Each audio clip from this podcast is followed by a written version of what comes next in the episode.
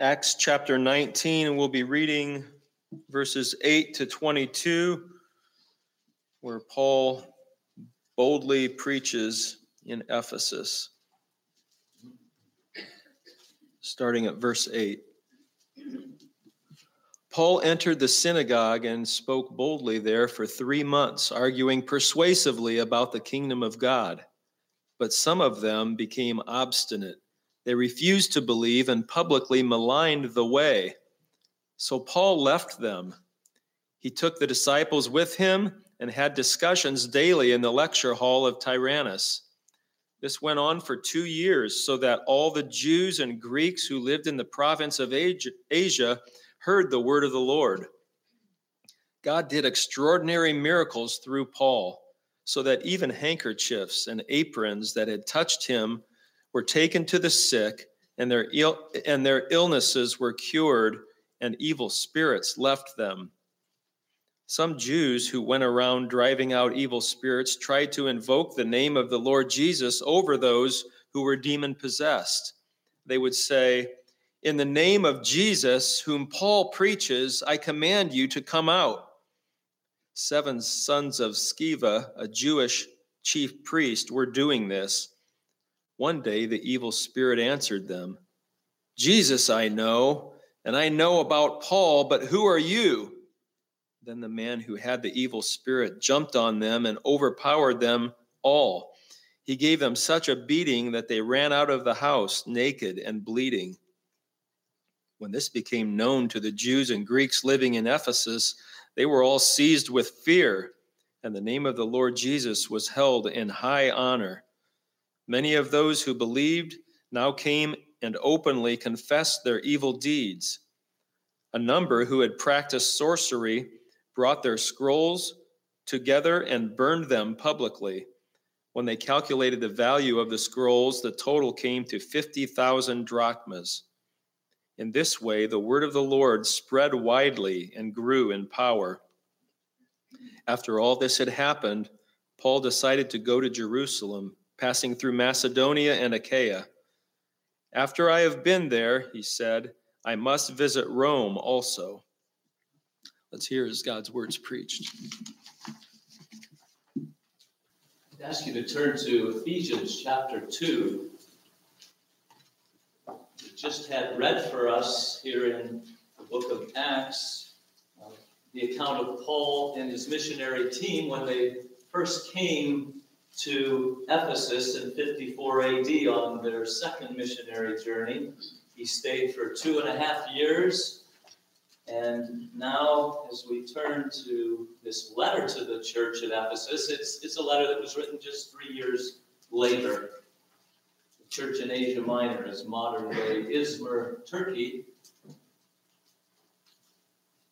and it was comprised predominantly of Gentiles, but there were also some converted Jews, as we just read. Now, here we pick up the account in Ephesians 2, verse 11 to the end. Paul says to this church, Remember, therefore, remember that formerly you who are Gentiles by birth and called uncircumcised by those who call themselves circumcision, the circumcision, that done in the body by the hands of men, Remember that at that time you were separate from Christ, excluded from citizenship in Israel, and foreigners to the covenants of the promise, without hope and without God in the world. But now in Christ Jesus, you who were once far away have been brought near through the blood of Christ. For he himself is our peace, who has made the two one and has destroyed the barrier, the dividing wall of hostility by abolishing in his flesh the law with its commandments and regulations. His purpose was to create in himself one new man out of the two, thus making peace. And in this one body to reconcile both of them to God through the cross, by which he put to death their hostility. He came and preached peace to you who were far away and peace to those who were near. For through him we both have access to the Father by one Spirit. Consequently, you are no longer foreigners and aliens, but fellow citizens with God's people and members of God's household built on the foundation of the apostles and prophets, with Christ Jesus himself as the chief cornerstone. In him, the whole building is joined together and rises to become a holy temple in the Lord. And in him too, you are being built together to become a dwelling in which God lives by his Spirit. Our text tonight is really just one verse, it's verse 17. He came and preached peace to you who were far away, and peace to you who were near. We notice the Gentile believers described here as you who were far away, and the Jewish believers described as those who were near. Now, both were outside of Christ, but the Jews were described as nearer in that they were not as far off as the Gentiles. Remember, the Jews were the one nation out of all the nations of the earth that God had chosen to enter into covenant with and had made promises to and said, You will be my people and I will be your God. They were a privileged people. They were the, the, the people to whom belonged the fathers, Abraham, Isaac, and Jacob to whom the promises and the scriptures were given. And all of these privileges, you remember the temple with God dwelling in the midst of them. All these privileges meant that they were nearer to God compared to the Gentiles who were far away. Verses 12 and 13. Remember that at that time, you Gentiles, uh, you were separate from Christ, excluded from citizenship in Israel foreigners to the covenants of the promise, without hope and without God in the world. But now in Christ, you who were once far away have been brought near through the blood of Christ.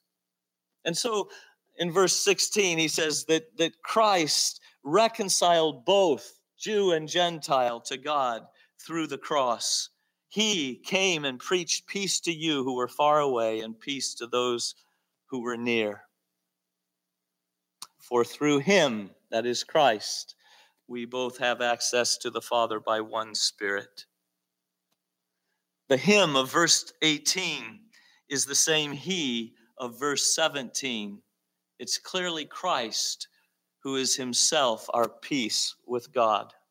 And so our text, verse 17, says, He, Christ, came and preached peace to you Gentiles and Jews. He was like a, a one man envoy of peace who, who came into Ephesus, uh, coming from their powerful enemy, the Almighty God, against whom they had sinned. He comes not declaring war, for they were already at war with him, but he comes rather bearing an olive branch, offering peace to both Gentiles and Jews.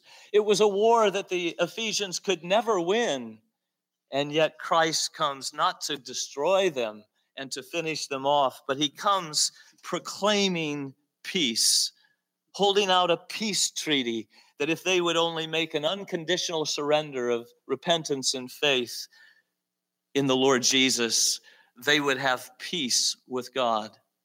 And those who did were reconciled to God and enjoyed peace with God through the cross of Christ. And in being reconciled to God, both Jew and Gentile, they were placed in one body so that the two became one body of Christ. Well, this is the glorious good news that, that uh, Christ is our peace with God. And it's such good news that we may have overlooked something of a problem or at least a puzzle in verse 17. The problem is this when did Christ ever come and preach peace in Ephesus, as verse 17 says? When did Christ travel to Ephesus and preach peace? Well, he can't be talking about Christ's incarnation when he came from heaven into this world and for three years went about preaching the gospel of peace. Because we never read of him anywhere in the Gospels or in the New Testament for that matter, ever coming anywhere near to Ephesus in Asia Minor. If you have a Bible with a map in the back, you can see just how far Ephesus is from Palestine. Other than a short stay in Egypt during his infancy when they were fleeing the hatred of Herod, our Lord's life and ministry was confined to the land of the Jews, Palestine. He did make it up to the Gentile territory of Tyre and Sidon, but even this was called Upper Galilee, Galilee of the Gentiles, and is nowhere close to Ephesus, which was an 800 mile journey to the west. So, what then does Paul mean when he says that Christ came and pe- preached peace to you, Jews and Gentiles? Clearly, as I said, not what he did in his incarnation. Rather, it was through his gospel messenger, Paul, that Christ came to Ephesus and preached peace to them. Just as we read in Acts chapter 19, how Paul came to this very area on his second missionary journey and there boldly preached in the Jewish synagogue for three months. And when opposition came, he left, took some of the disciples with him, and taught daily in the lecture hall of Tyrannus. That went on for two years so that all the Jews, those who were near, and all the Greeks, those who were far away, who lived in the province of Asia, heard the word of the Lord. In other words, what Paul's telling us now, or telling them now, three years later, in his letter here to the Ephesians, is that what they heard was more than just Paul's voice. Yes, they heard Paul's voice, but according to our text in chapter 2 and verse 17, he tells them, He, Christ, came and preached peace to you. So the doctrine that we draw from this verse is this that the voice of the living Christ is being heard in all faithful preaching of his word. The voice of the living, risen Christ is being heard anytime a preacher, someone stands and proclaims faithfully the word of God the Spirit of Christ Himself is both present and preaching. He came, presence, and preached. Peace to you. Preaching. Presence and preaching. Now, I believe this is the teaching uh, of this text, but let's consider, secondly, some supporting evidence then. Can it be that Christ is actually both present and preaching through his preachers today. So, number two, we've seen the doctrine stated. Mm-hmm. Here's the doctrine supported. Consider what Jesus told his apostles just before he ascended into heaven. We call it the Great Commission. Remember, he said that all authority is given to me in heaven and on earth. Therefore, go and make disciples of all the nations, baptizing them in the name of the Father and of the Son and of the Holy Spirit. And behold, I am with you always, even to the end of the age. So, in this task of making disciples, by preaching my gospel, by baptizing according to my word, and teaching them to obey all that I've commanded, I'm with you always in this work. With you. That's the presence of Christ. So, when Peter stood on the day of Pentecost, just some 50 days later, and preached really just 10 days later, I should say, after Jesus' ascension and preached the gospel, Christ came to Jerusalem and preached peace.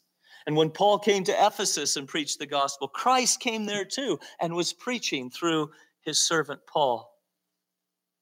So, so that, that Great Commission is not something that's only true of the apostles. It's not limited to them. It was given to them initially. They were the ones that heard him say, I am with you to the end of the age. Oh, but to the end of the age. You see, that extends the promise beyond the apostles. They died. But Jesus promised to be with his church to the end of the age.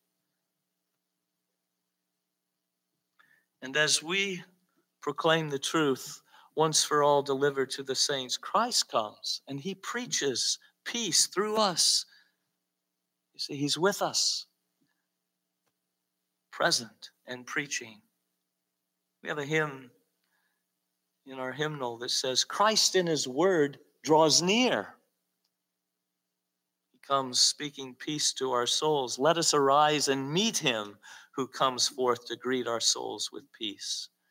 We meet him in his preached word. Hear the Redeemer's welcome voice, spreads heavenly peace around, and life and everlasting joy attends the blissful sound. Hear, hear, the Redeemer's welcome voice spreads heavenly peace around. So, what a new light that, that should cast upon listening to preaching and should cast upon those words of our great shepherd in John chapter 10. How do we know who Jesus' sheep are?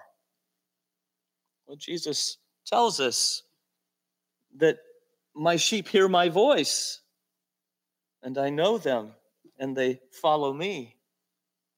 They hear my voice, my voice, Jesus says, and they heed it, they believe it.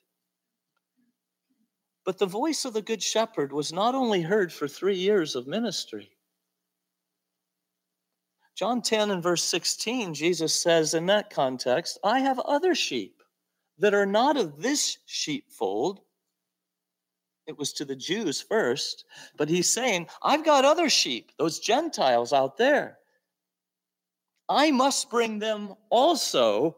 They too will hear my voice and there shall be one flock and one shepherd.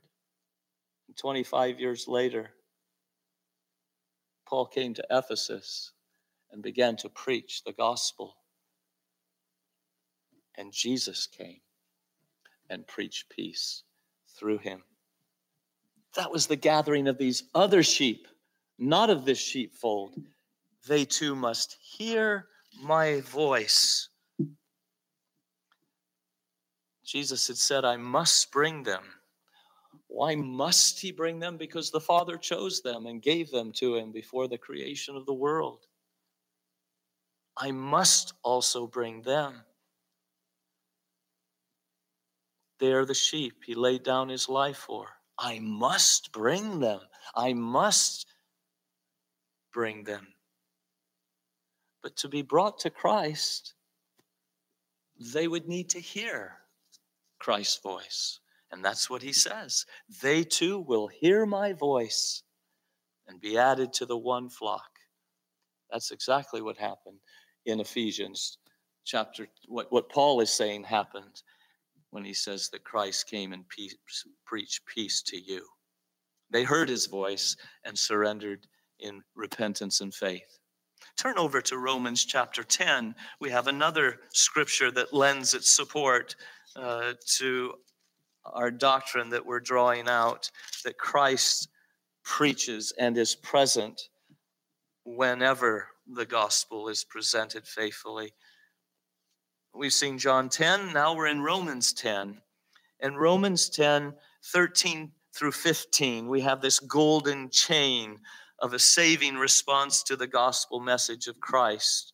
And it's all linked together like dominoes, one depending upon the other. And so 1013 says that whoever, everyone who calls on the name of the Lord will be saved. How then can they call on the one they have not believed in? And how can they believe in the one of whom they have not heard? And how can they hear without someone preaching to them? And how can they preach unless they are sent? You see this golden chain. Everyone who calls on the name of the Lord will be saved. But they can't call on the Lord, save me, unless they've believed in him. And they can't believe in him of whom they have not heard. Now it's that of whom they have not heard that I want you to look at. There is no of in the original uh, Greek copy of the scripture. The ASV and the ESV footnote uh, realizes the word of is not there and that it's just been supplied by the translators so that it reads, How shall they believe in him of whom they have not heard? But the ASV and the footnote of the ESV says, How shall they believe on him whom they have not heard? In other words, whose voice they have not heard, because his sheep must hear his voice. as we saw from John 10. Not merely saying they must hear about Christ in order to believe, that's true enough. But could it not be that what Paul really meant was here in Romans 10, what he said in Roman or in Ephesians 2, that Christ comes and speaks in the preaching of the word. And how can they believe in him whom they've not heard, whose voice they have not heard? And how can they hear unless someone preaches? And how can they preach unless they be sent? So, again, supporting evidence to the doctrine that whenever Christ's gospel is preached faithfully, he comes and he himself speaks and preaches peace. You know, when Jesus anointed the 72 and sent them out to preach the gospel ahead of him to every town and place where he was about to go, he gave instructions about what they were to do and say. And then he said, He who listens to you listens to me. And he who rejects you rejects me, but he who rejects me rejects him who sent me. There it is again. He that hears you is hearing me. He comes and speaks through his messengers. So we've seen first the doctrine stated the voice of the living Christ is heard in all faithful preaching of the word. The doctrine supported from other passages that Christ's own voice is heard in the preaching of the gospel. And now the doctrine applied. First of all, for how we hear the preaching of God's word.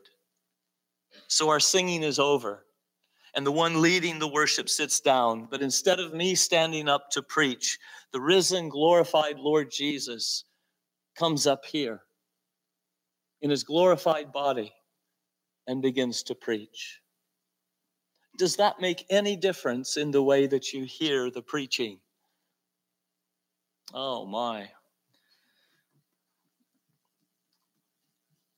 It will be made known one day that in fact Christ did come here today by his Spirit and did preach to you peace. And it's my prayer that each time I preach, you will be listening for the voice of the Son of God Himself as He comes and preaches peace to you, so that you'll have personal dealings with the living, risen Christ. He's here. He's preaching, even through this poor preacher's words, with all my faults, as long as I'm faithfully preaching His word.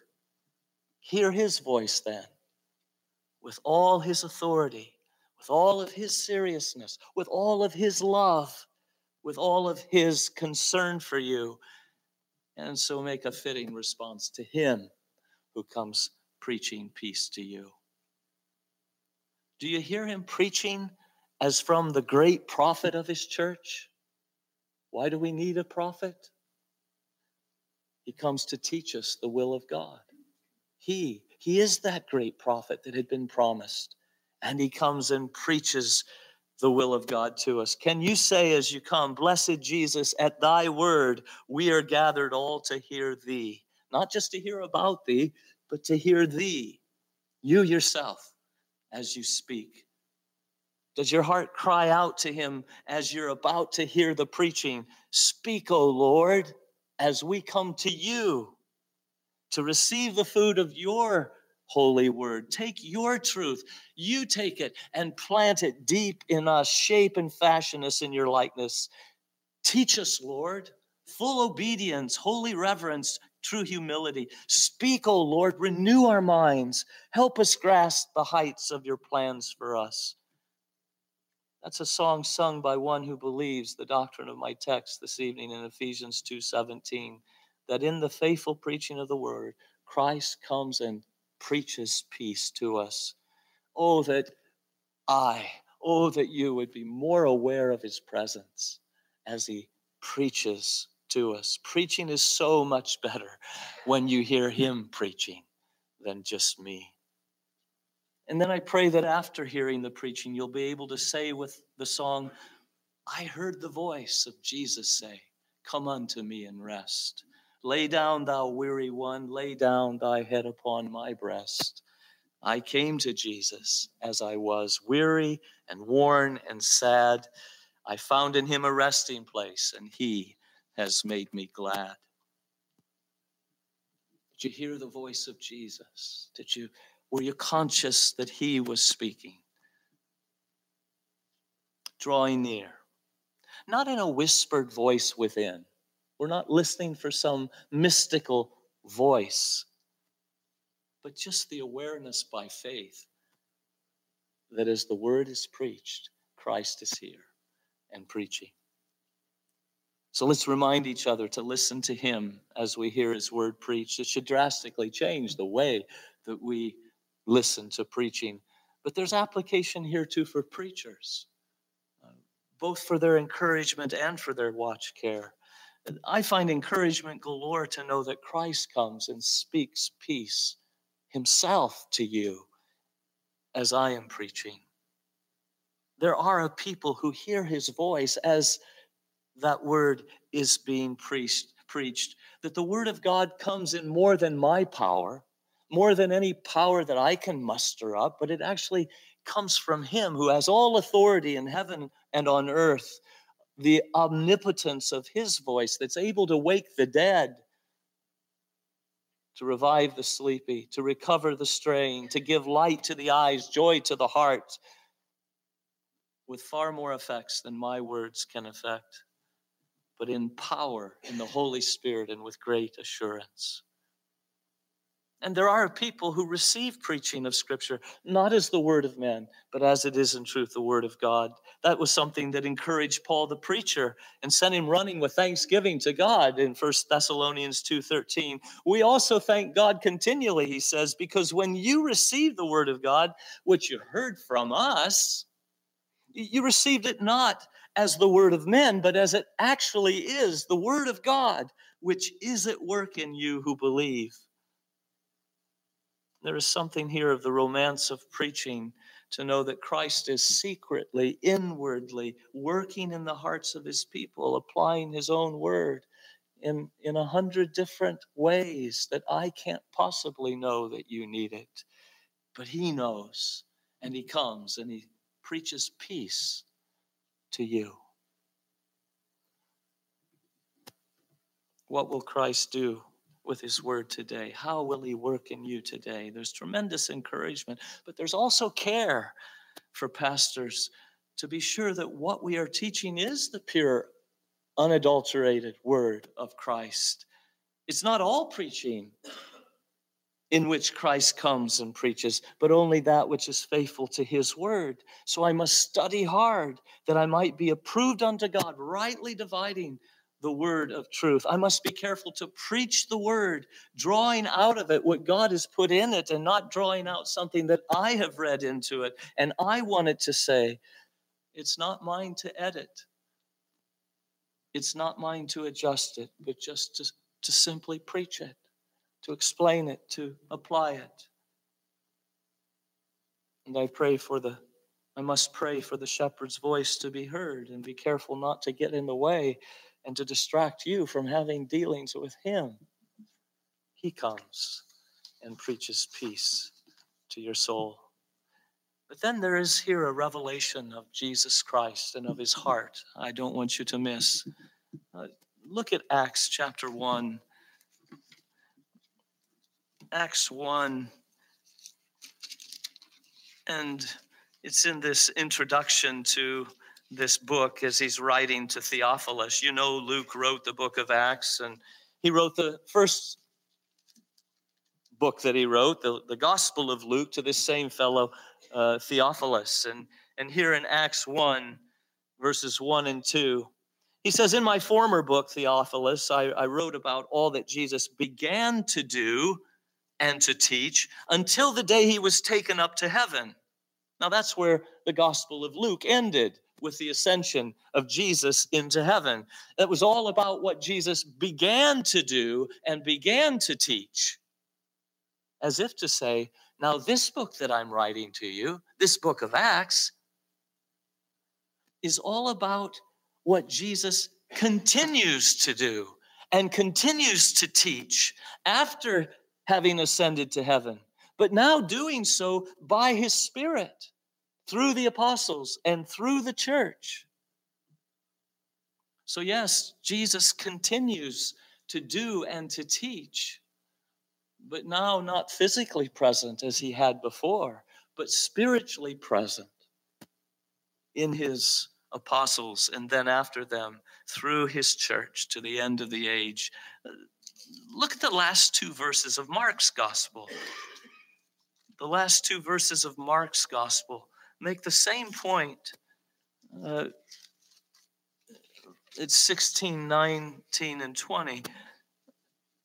And this takes us again to the ascension. After the Lord Jesus had spoken to them, that's his apostles, he was taken up into heaven and he sat at the right hand of God.